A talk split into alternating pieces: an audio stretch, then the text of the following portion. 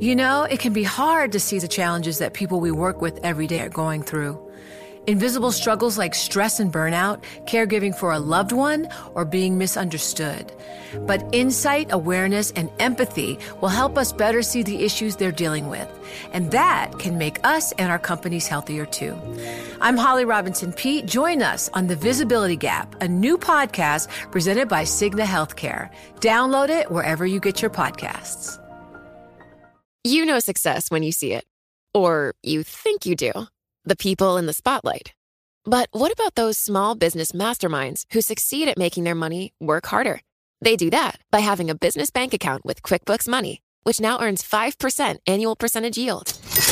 Making your money work as hard as you do? That's how you business differently. Learn more about QuickBooks Money at quickbooks.com slash 5APY. Banking services provided by Green Dot Bank, member FDIC. Only funds and envelopes earn APY. APY can change at any time.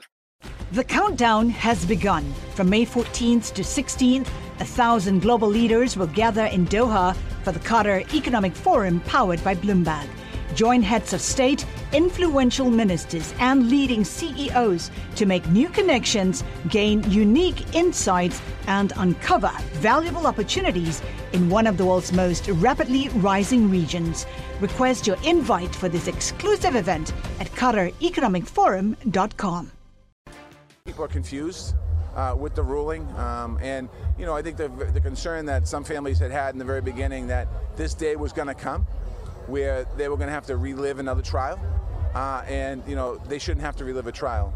That was former Boston Mayor Marty Walsh a year ago after a federal appeals court threw out the death sentence of Boston Marathon bomber Dzhokhar Tsarnaev. That decision will now be at the center of one of the biggest cases the Supreme Court will hear when it returns in October. My guest is constitutional law professor Harold Krent of the Chicago Kent College of Law. How what issues will the Supreme Court be considering in deciding whether to reinstate the death penalty for Tsarnaev?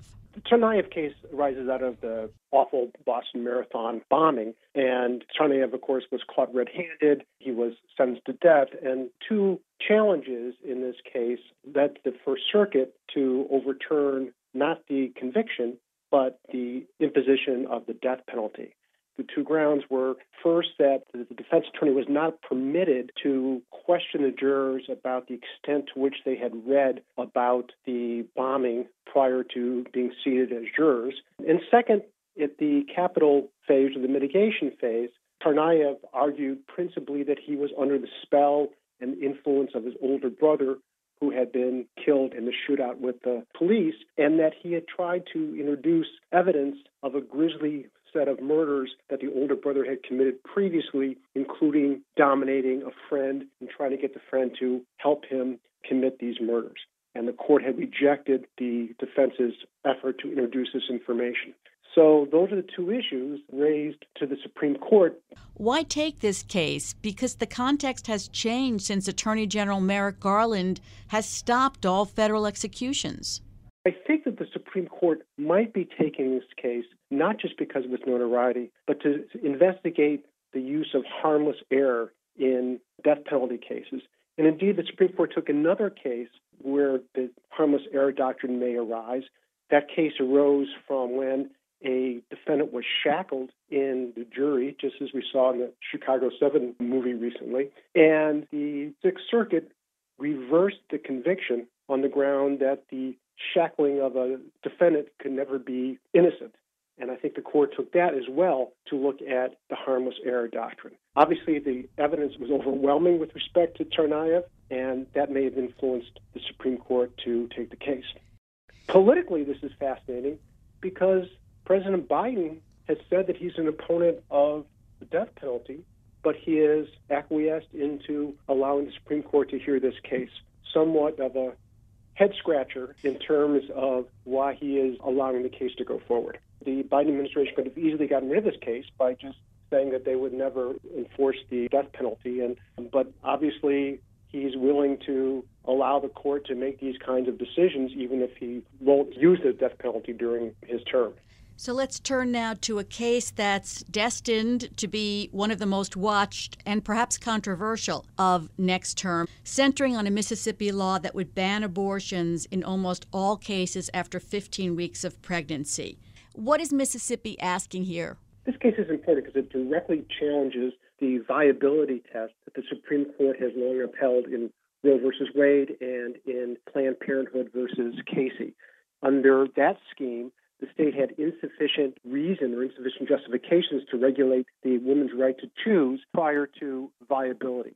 Under this Mississippi statute or the Gestational Age Act, the line that's drawn is really rather one of 15 months. So the court would have to jettison or get rid of the whole Roe framework in order to uphold the law here, and it may well do that. So this is an incredibly significant decision, and what the court would replace it with is unclear, except perhaps to give the green light to states to ban abortion, as many did prior to Roe versus Wade. So, Mississippi is asking for a sweeping ruling here, but can the justices decide this case without overturning Roe or Casey? I don't think so. That's what's so telling about this case and that they chose to take this case is because there's no way that I can see for them to uphold the Gestational Age Act and still be consistent with the framework of Roe versus Wade. They might adopt a different framework, but it would not be the one that focuses on viability as their precedents dictate. The issue in this case hadn't divided the lower court, so they could easily have not taken this case. Right. What's amazing is that they took the case because this is not a case, as with others, chipping away the abortion right. It is actually a frontal attack, at least a frontal attack on the framework set out in Roe versus Wade and in Casey. The Supreme Court's going to consider making it easier for people to walk around with a gun? I mean, that's just backwards and dangerous. So I heard that news and my heart sank. Like New York City Mayor Bill de Blasio, the hearts of gun control advocates across the country sank when the Supreme Court announced it would decide whether to allow most people to carry a handgun in public. I've been talking to Professor Harold Krent of the Chicago Kent College of Law. So, Hal, this will be the first time in more than a decade that the Supreme Court takes up a major Second Amendment case. What's at stake here? The court has stayed away as you mentioned, from Second Amendment cases for 10 years, and the lower courts are split in how to analyze cases when there are certain state regulations about background checks, state regulations about what kind of guns one can purchase, and state regulations, as in this case, about carrying a pistol, a concealed carry law, which would allow someone to carry a pistol in public. And so they've divided both in terms of what kind of scrutiny to apply as well as in results. Most courts have divided the universe into a core and non core gun ownership issue. Owning guns at home would be core, having an assault weapon would not be core. And the question then that's puzzled these courts is whether having a pistol in public is such a core right, which then could only be limited if there is a compelling governmental state interest. And, you know, the courts are split and their history is split. Some courts have relied upon history and said that there is no kind of ingrained history of waving around a pistol in public or even keeping one concealed in public as there is in having hunting rifles or in having guns at home. So the courts have been split on the historical pedigree of concealed carry as well as on the standard of review to apply. So this is a very telling case because the court will have to give some kind of help to lower courts about how to analyze the many, many Second Amendment cases on background checks, on licensing that exist. Or they may take a narrow view and say that in this case, New York has said you can only have a, a license if you have good cause. And that good cause is open to interpretation on a case by case basis. Do you have a fear for your life? Do you live in a lousy neighborhood? You know, what is the reason that you give? And they may decide that that kind of subjectivity has no place in the Second Amendment. And so they may take a narrow way out, not talk about the standard of review at all, but just say that states, if they limit a right to carry guns, have to do so in an objectively verifiable way. Looking at the court, You have Justice Brett Kavanaugh, who joined an opinion with Justice Clarence Thomas, who is an avid defender of the Second Amendment, that described gun carrying restrictions as imposing an onerous burden on a fundamental right. Where do you see this conservative court on this issue? Do they want to move forward with less restrictions on the Second Amendment? It's a tough question to predict in terms of the court. I don't think the court is going to go far as Justice Thomas wants them to. I mean, he has said in public that this is just like the First Amendment, and we shouldn't allow any more kinds of restrictions on speech outside the home, and so we shouldn't allow restrictions on gun ownership outside the home either. On the other hand, the court has varied Fourth Amendment rights, whether someone's in the home or outside the home, and has done so even this past term. So I think that the court will still be divided, though my guess is that they will strike down the concealed carry licensing system that New York has adopted. And I should note that Michael Bloomberg, the founder and majority owner of Bloomberg LP, the parent company of Bloomberg Radio, is a donor to groups that support gun control, including Everytown for Gun Safety. Now, turning to a somewhat less controversial case involving religious rights, the court will consider whether states can exclude religious schools from a student aid program because it's used to teach religious education. Anybody predicting the outcome of this case would have to say that the court will overturn the First Circuit here and say that the students have a choice about whether to use a voucher or funds from the state, and if they have the ability to use them in a private school, that it would be unconstitutional to prevent them from going to use them at a religious private school, which in fact is what Maine had required. Maine, because it has such small school districts, often gives money to students and says, We don't have enough resources to have you go to public school here, so take it to a private school of your choice. But they had said, You can't take it to a private religious school. And again, with this court, I'm very confident that it will recognize a broader free exercise right and decide that Maine has to permit their residents to use the state funds for religious education well, even before Justice Amy Coney Barrett got on the court,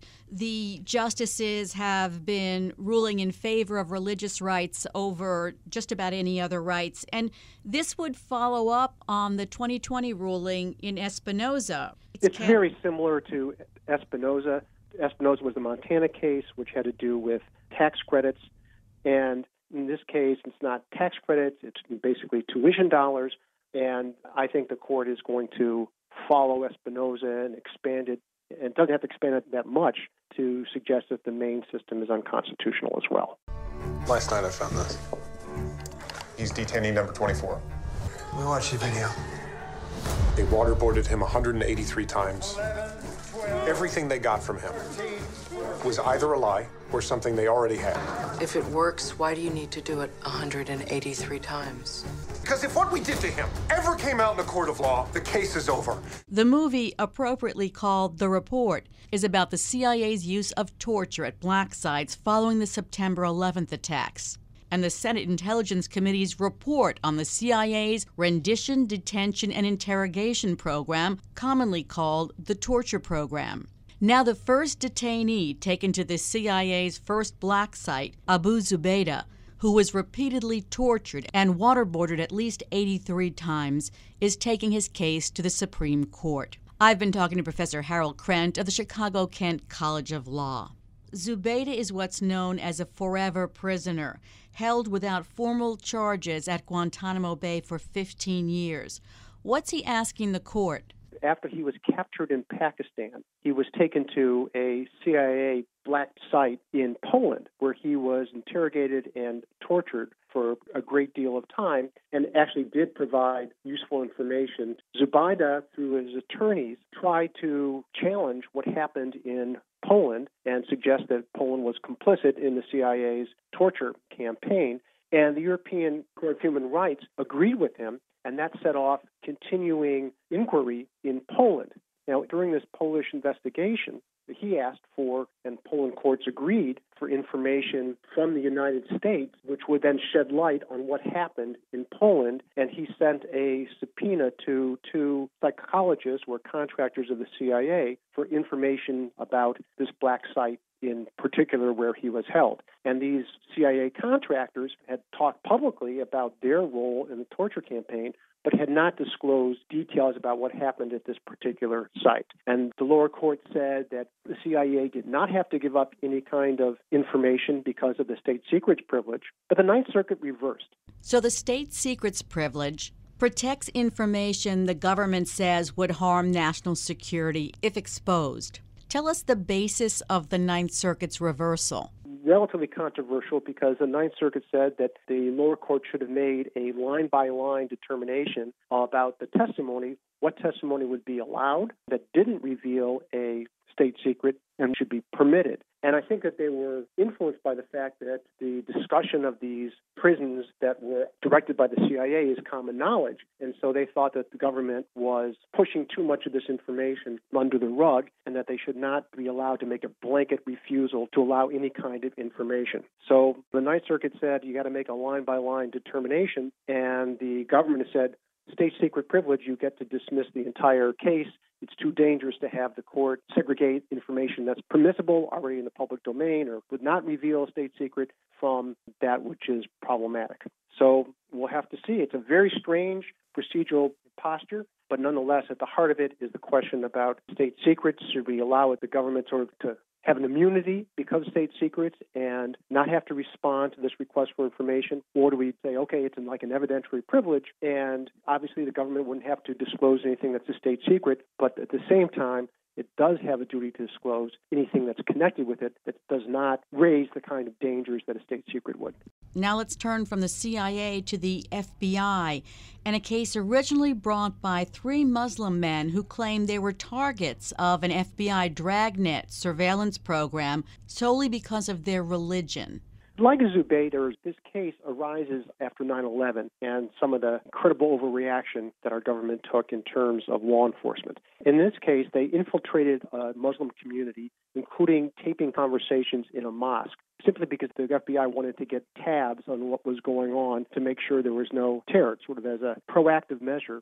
In this case, there were about 11 different claims that were brought Fourth Amendment, religion claims, and so forth. And in this particular case, the Ninth Circuit overturned the district court and held that some of the claims could go forward. And as in Zubaydah, one of the claims that the government had used as a defense was state secrets, that they didn't want to disclose methodology, names, and the means by which this illegal surveillance took place. And Ninth Circuit limited the state secrets, as they did in Zubaydah, holding that the district court had to make a narrow decision about what was actually a state secret and what was legal and what was not. And the Ninth Circuit, in doing this, adopted a view that the FISA Act, the Foreign Intelligence Surveillance Act, actually modified the common law state secrets privilege and narrowed it so that the result would not be dismissal of the case, but rather just in camera inspection by the lower court to determine what in fact had to be excised. So this is the Ninth Circuit suggesting that the state secrets privilege goes too far Considering this and Zubaydah, is the court taking an interest in state secrets?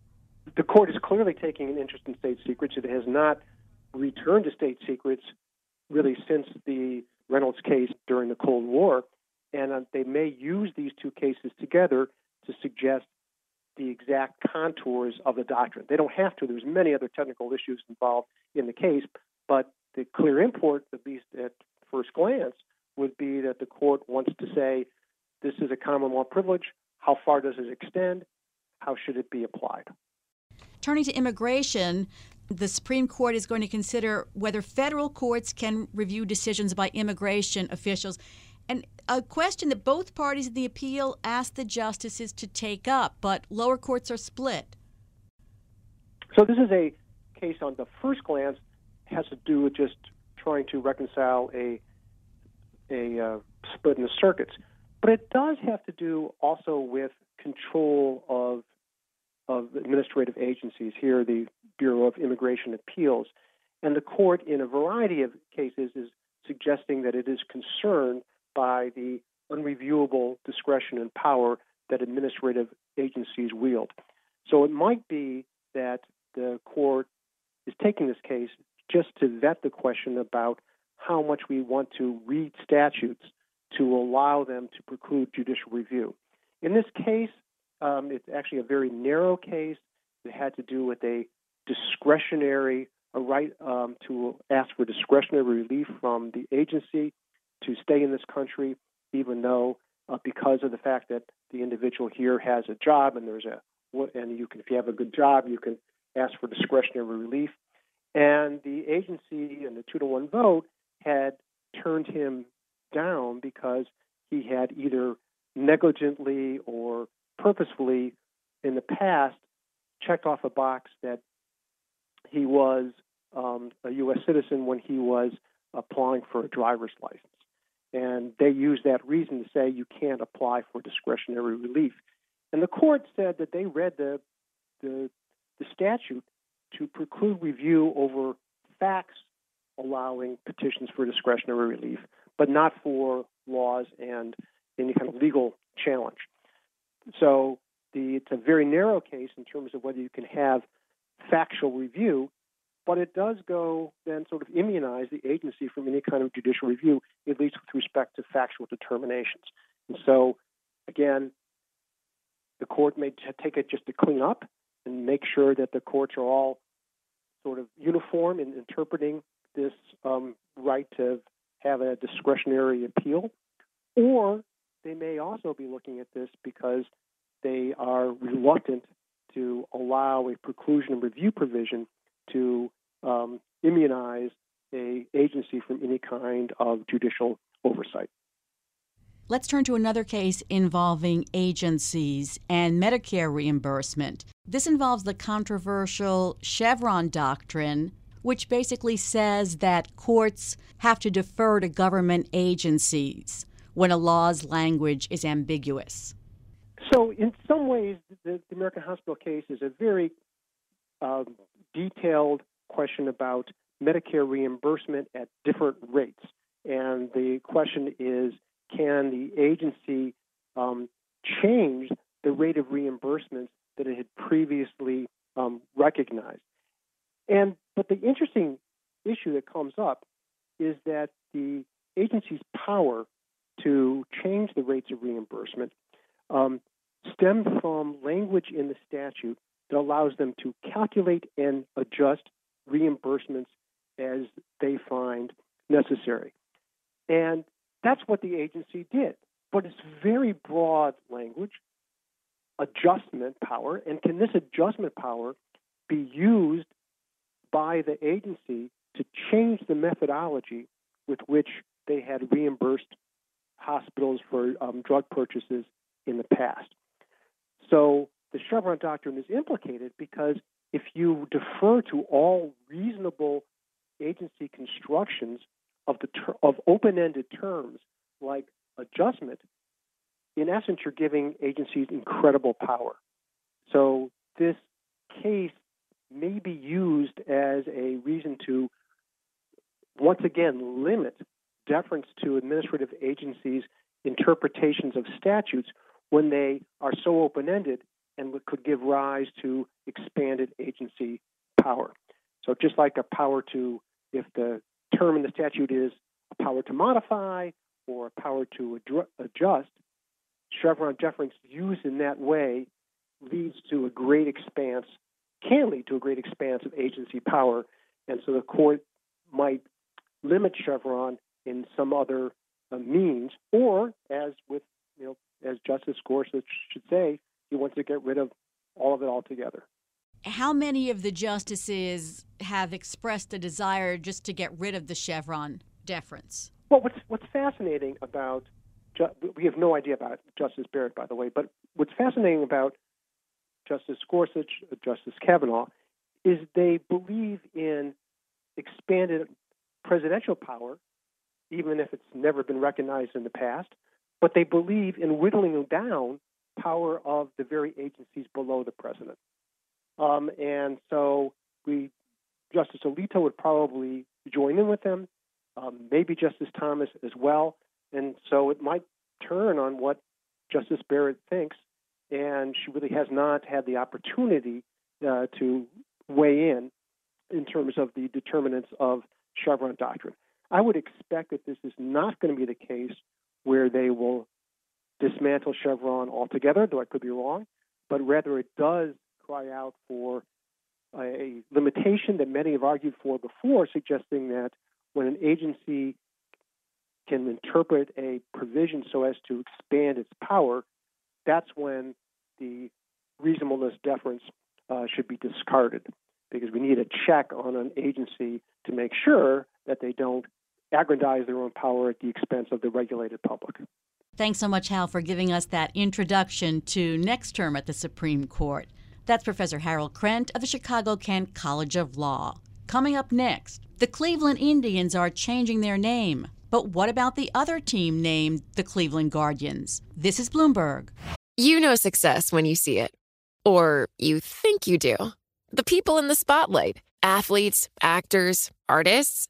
But what about the people behind the scenes? You know, the ones who make it all happen the lighting engineers, the sideline photographers, the caterers. They're small business masterminds. And if there's one thing they have in common, it's making their money work harder. That's why they have a business bank account with QuickBooks Money, where they are now earning a generous 5% annual percentage yield. Yes, 5% APY. Making your money work as hard as you do? That's how you business differently. Learn more about QuickBooks Money at quickbooks.com slash 5APY. Banking services provided by Green Dot Bank, member FDIC. Only funds and envelopes earn APY. APY can change at any time. You know, it can be hard to see the challenges that people we work with every day are going through. Invisible struggles like stress and burnout, caregiving for a loved one, or being misunderstood. But insight, awareness, and empathy will help us better see the issues they're dealing with. And that can make us and our companies healthier too. I'm Holly Robinson Peete. Join us on The Visibility Gap, a new podcast presented by Cigna Healthcare. Download it wherever you get your podcasts. Success is more than the final destination. It's a path you take one step at a time. It's discipline, it's teamwork, and it's the drive and passion inside of us that comes before all recognition. It's what Stifel's been doing for over 130 years. Quietly, yet strategically, Stifel's become one of the fastest growing wealth management and investment banking firms in the country. Our financial advisors go beyond traditional wealth management to provide clients with direct access to one of the industry's largest equity research franchises and a leading middle market investment bank because success is the drive it takes to keep climbing, the passion to keep investing, the best of each of us made better by the best in all of us. And that is where success meets success. Start your journey at stifel.com. That's S T I F E L.com. Stifel Nicolaus and Company Incorporated, member SIPC and NYSE. The D.C. Court of Appeals has ordered the release of a man accused of taking part in a pepper spray assault on police during the January 6th Capitol riot, a reversal of the order of the district court judge. Joining me is former federal prosecutor Robert Mintz, a partner at McCarter and English. First of all, is it unusual for an appeals court to be reviewing decisions by district court judges about whether to release defendants on bail? It really is unusual for courts of appeal to be taking a look at those decisions because they're typically left up to the trial judge. The trial judge is the one who has the most information and hears the arguments from counsel and usually makes that decision based upon two factors whether the individual is a danger to themselves or a danger to others. And if the court makes a finding that either one of those facts exists, the court will detain an individual pre trial and they will have to stay in custody until their trial begins. So now the appeals court on Monday ordered the release of George Tanios. He was accused of macing a police officer at the January 6th Capitol riot and attacking Officer Brian Sicknick, who died after the attack. So, why did the appeals court decide that he should be released when the judge decided he should be detained? In this case, the Court of Appeals took a look at the lower court ruling and decided that the judge had erred in detaining this defendant pre trial. The Court of Appeals looked at the individual's past record and saw that he had no past felony convictions, he had no ties to any extremist organizations, and no post January 6 criminal behavior that would otherwise show that he posed a danger to the community. Another factor that has weighed in on these decisions is whether or not there's evidence of premeditation. So, in certain cases where prosecutors have been able to show that the defendants planned to commit violent acts, that they brought pepper spray or other weapons to the January 6th riot and intended to use them on police officers, some of those defendants have also been detained pre-trial as evidence that they pose a danger to the community and, if released, would continue to pose a danger to the community. What's interesting is that Tanios was seen in a video with Julian Khater, according to an FBI affidavit, quote, working to assault law enforcement officers with an unknown chemical substance by spraying officers directly in the face and eyes. Yet a panel of this same appeals court, the D.C. Circuit Court of Appeals, affirmed a judge's order keeping Khater in custody. How do you reconcile those two? Well, I think it shows how difficult these decisions are and that they are made on a case by case basis. Here, you can have a situation where you have different panels of the Court of Appeals looking at the same case and coming up with different decisions. One of the reasons you have these disparate rulings on facts that may seem somewhat similar goes to the fact that this was such an unprecedented circumstance. The January 6 riots are something that judges have really never dealt with before, and they're weighing the threat that these individuals may pose to the community against their individual rights. And one of the most difficult questions that are faced by judges in making this decision is whether or not these defendants are likely to repeat any of the conduct that occurred on January 6th. Some judges have looked at the conduct of the defendants and decided they pose a continuing danger to the community. Other judges have looked at the very same facts and decided that the circumstances of January 6th were so unique that they will not pose a danger to repeat that conduct and therefore should not be held pre-trial. The D.C. Circuit Court of Appeals, in a July opinion written by Judge Robert Wilkins, that opinion has become the sort of framework for decisions on pretrial detention. And Wilkins said that Everyone who entered the Capitol on January 6 did not necessarily pose the same risk of danger, and the preventive detention statute should apply to the January 6 defendants the same as it applies to everyone else. So, is he saying that, you know, some people who committed violence that day can get out? I think it does. I think what the judge is saying that there are no automatic rules that would require someone to be detained pre-trial or not. The judge in this case looked at one individual and said it was not obviously wrong to conclude that statements as a whole pose a danger to the community. And in this particular case, Judge Wilkins was talking about a defendant who had a past history of expressing bias against African Americans and Jews. And the judge viewed that this violent rhetoric in connection with the events of January 6th made him unsuitable for pretrial release. It seems that prosecutors are not asking for detention of all the suspects. You're a former federal prosecutor. What kind of a weighing process do you go through when you're deciding whether or not you want to hold someone in prison pending trial? That's a great question because it's a very difficult assessment to make obviously denying somebody their freedom even before they get their day in court is a very serious issue. And typically, individuals are released on bond so that they can prepare for trial, so they can meet with their counsel. And in fact, it's a situation where they've not yet been found guilty of committing any offense. And so it stands to reason that they should not be sitting in prison before their trial even starts but some cases are unique and some cases create situations where an individual is a risk to the community, where there's a danger that the person could be released and perhaps commit another violent act. And those are the circumstances that prosecutors ask for pretrial detention in order to protect the community. But the facts there have to be specific to the individual defendant, and prosecutors have the burden of establishing that this defendant is a potential danger to the community in order to ask for pretrial detention. So we haven't seen any charges that I know of of sedition or treason. Why do you think they're not charging that? Well, there was talk about charges of sedition right after the January 6th riot. Sedition, as it's generally understood, means inciting revolt against the government. And there was talk specifically about a group within the Department of Justice evaluating whether sedition charges would be brought against the rioters.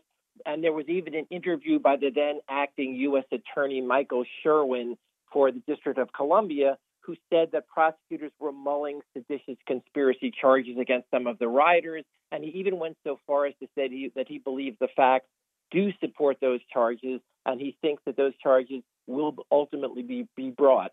But as you pointed out, those charges have not been brought, and nor have charges of treason been brought, another charge that is very difficult to prove. And the reason for that is basically that these charges have rarely been brought. There have been only 10 cases of treason in the history of the United States.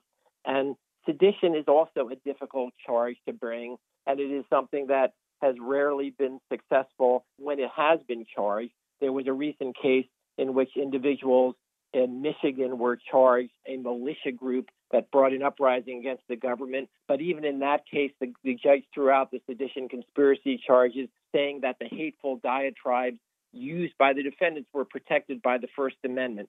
So the problem with the charge of sedition is that it brings into the prosecution the debate as to whether or not the defendants are truly urging a revolt against the government or are they engaging in some form of protected political speech. That's something that makes the case much more difficult for prosecutors. And I think that's why we're seeing the obstruction charges that are being charged here rather than prosecutors charging sedition or treason. So, Bob, there have been many prosecutors that have been accused of overcharging. So, here, why not just charge sedition along with lesser charges and see if you can prove it or not? Well, sometimes you do see prosecutors throwing a number of charges into a case and then ultimately letting the jury decide if the more serious charges apply.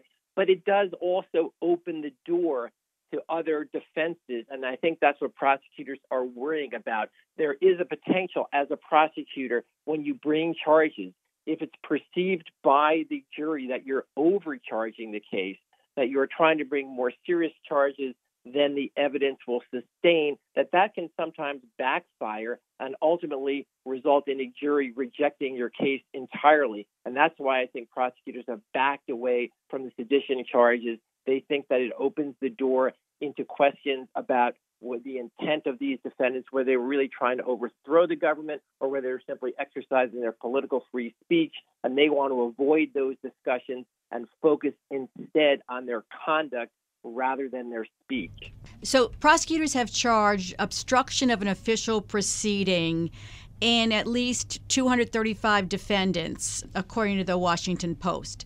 What does that signal to you that that's the charge that they're going with? Well, I think prosecutors are taking the safer route. They do not want to see a lot of acquittals in these cases should these cases ultimately proceed to trial. And so they're focusing on the conduct of the defendants rather than getting involved in a lot of the speech related charges. Here they are looking at what the individual defendants did, how they stormed the Capitol, whether they committed violent acts, and ultimately linking to that obstructing the official proceeding, which in this case was the joint House and Senate session on January 6th, certifying the Electoral College vote. And in this way, they can focus the prosecution on the individual acts by each of those defendants and argue that ultimately, individually and collectively, it led to an obstructing of that proceeding since lawmakers had to flee the chambers and the vote could not continue as a result of the rioters' actions. A federal judge has recently warned that that charge could be unconstitutionally vague.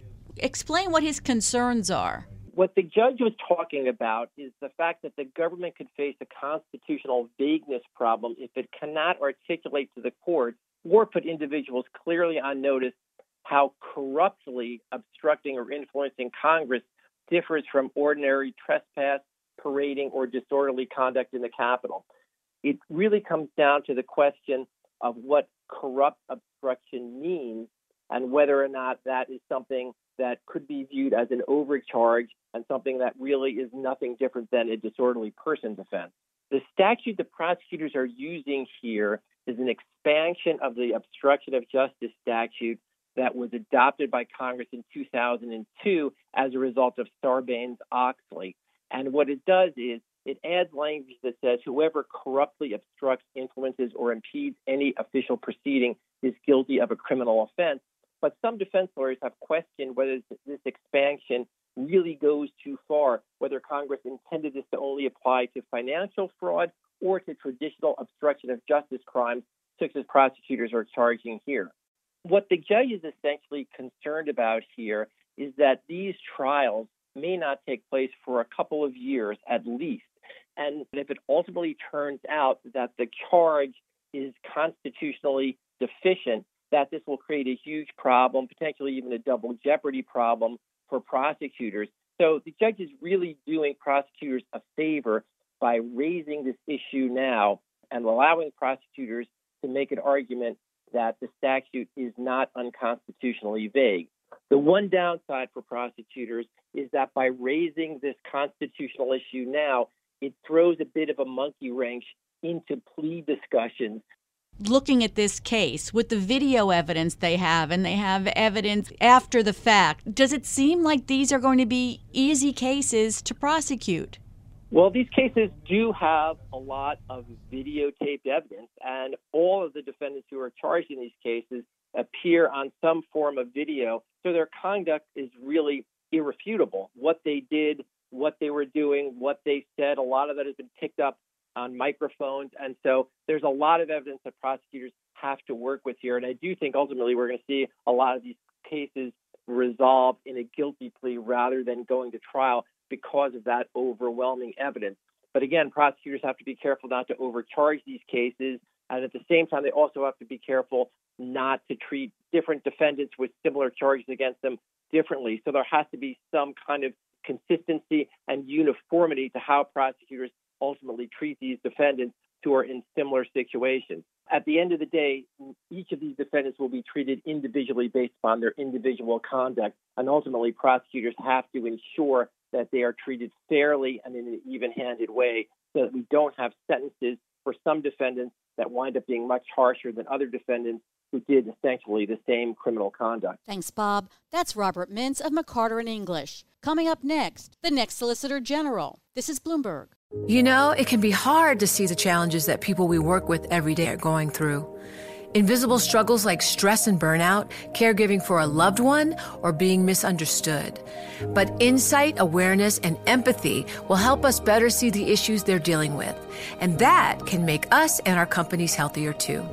I'm Holly Robinson Peete. Join us on The Visibility Gap, a new podcast presented by Cigna Healthcare. Download it wherever you get your podcasts. The countdown has begun. From May 14th to 16th, a thousand global leaders will gather in Doha for the Qatar Economic Forum powered by Bloomberg. Join heads of state, influential ministers, and leading CEOs to make new connections, gain unique insights, and uncover valuable opportunities in one of the world's most rapidly rising regions. Request your invite for this exclusive event at QatarEconomicForum.com.